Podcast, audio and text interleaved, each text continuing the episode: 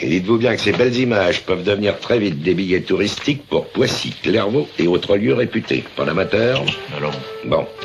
Nous sommes le vendredi 13 novembre, et si tu sais pas quoi regarder ce soir, je te conseille Magnolia. Me redonniez cette phrase dans la langue dans laquelle cet opéra a été écrit à l'origine. Et un bonus de 250 si vous la chantez. Je suis Stanley Spector. C'est l'histoire d'un petit génie Willa Cater, Thomas Kidd, Jean-Baptiste Poquelin Molière. et d'un animateur de Je jeu. suis Jimmy Getter. En direct de Fairbanks, Californie. Première question pour 25 points. Ce dramaturge et acteur français se joignait au Béjar et à leur troupe d'acteurs. Et d'un ex-petit génie. Je suis Denis, le petit génie Smith. J'étais intelligent, maintenant je suis devenu bête. C'est l'histoire d'un mourant. Je suis Al Partridge. J'ai un fils, tu sais. Ah oui Trouve-le. Je suis Frank T.J. McKay. De son fils perdu. Qu'est-ce qu'il a dit? C'est vendredi, vendredi c'est le jour où je te parle de films qui vont te claquer la gueule au point que tu vas avoir du mal à t'en remettre et que tu auras bien besoin du week-end, et cette fois-ci j'avais envie de revenir sur un réalisateur dont j'ai déjà eu l'occasion de te parler dans cette émission, à savoir Paul Thomas Anderson et son long métrage Magnolia. Paul Thomas Anderson, on n'en parle jamais assez, et on devrait beaucoup plus en parler pour dire à quel point ce réalisateur est sûrement le réalisateur, le, enfin en tout cas un des plus talentueux dans les réalisateurs ayant émergé à la fin des années 90. Parce que j'ai déjà eu l'occasion de vous parler de Punch Drunk Love dans cette émission, mais on lui doit aussi notamment There Will Be Blood ou encore plus récemment Phantom Thread, des films qui ont été récompensés, des films qui ont été reconnus par la critique comme des monuments, et le film qui a eu l'accueil le, plus dingue de toute sa carrière, c'est sûrement Magnolia, sorti en 1999. Magnolia, c'est le genre de film qu'on appelle un film choral, ou en tout cas un film mosaïque au point qu'il y a tellement de personnages, il y a neuf personnages, neuf vies de personnages qui vont s'entrecroiser en un seul film. Il y a vraiment de tout. Il y a un vieux monsieur malade qui va bientôt mourir, il y a un infirmier qui s'occupe de lui,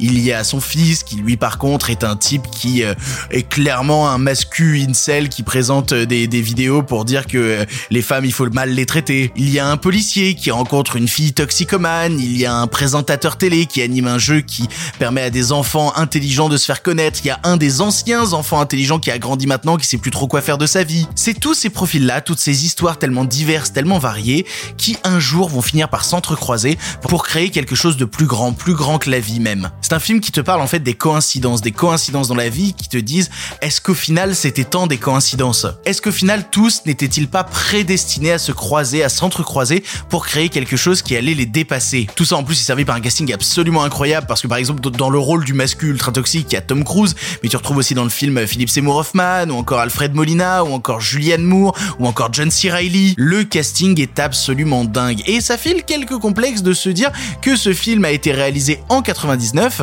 par un Paul Thomas Anderson qui lors de la réalisation n'avait que 28 ans.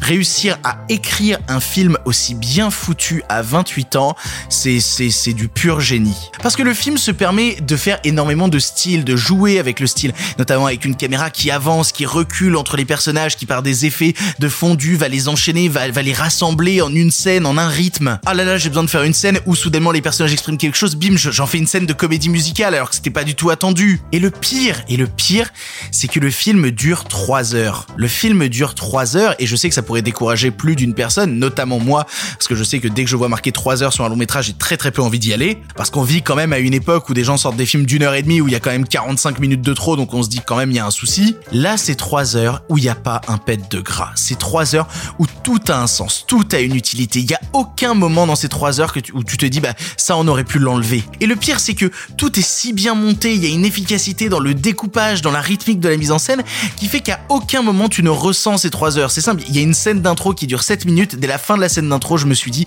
OK, c'est gagné, ce, ce film va marcher sur moi. Et ce film va très très loin dans la symbolique et dans la mise en scène, allant même jusqu'à évoquer des concepts bibliques que je ne te spoilerai pas ici, mais qui permettent encore une fois de donner une dimension supplémentaire au long métrage, quelque chose d'encore plus fou que ce que ça dévoile à la base. Tous ces drames humains qui finissent par se rassembler et donner quelque chose de, de plus grand, de plus fort, de plus tendre. Magnolia, c'est typiquement ce qu'on peut appeler un chef-d'œuvre du cinéma, le genre de truc en fait dont, dont on se remet pas facilement, et, et tu vas bien avoir besoin du week-end parce que ce film va te trotter en tête encore, encore et encore. Pour ton information, le film est disponible à l'achat en VOD chez Microsoft ou Apple TV. Voilà, tu n'as maintenant plus d'excuses, tu sais Quoi voir ou revoir ce soir et si cela ne te suffit pas, rendez-vous lundi pour de nouveaux films.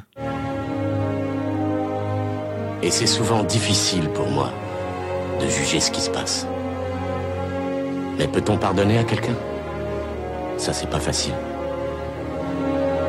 Qu'est-ce qu'on peut pardonner?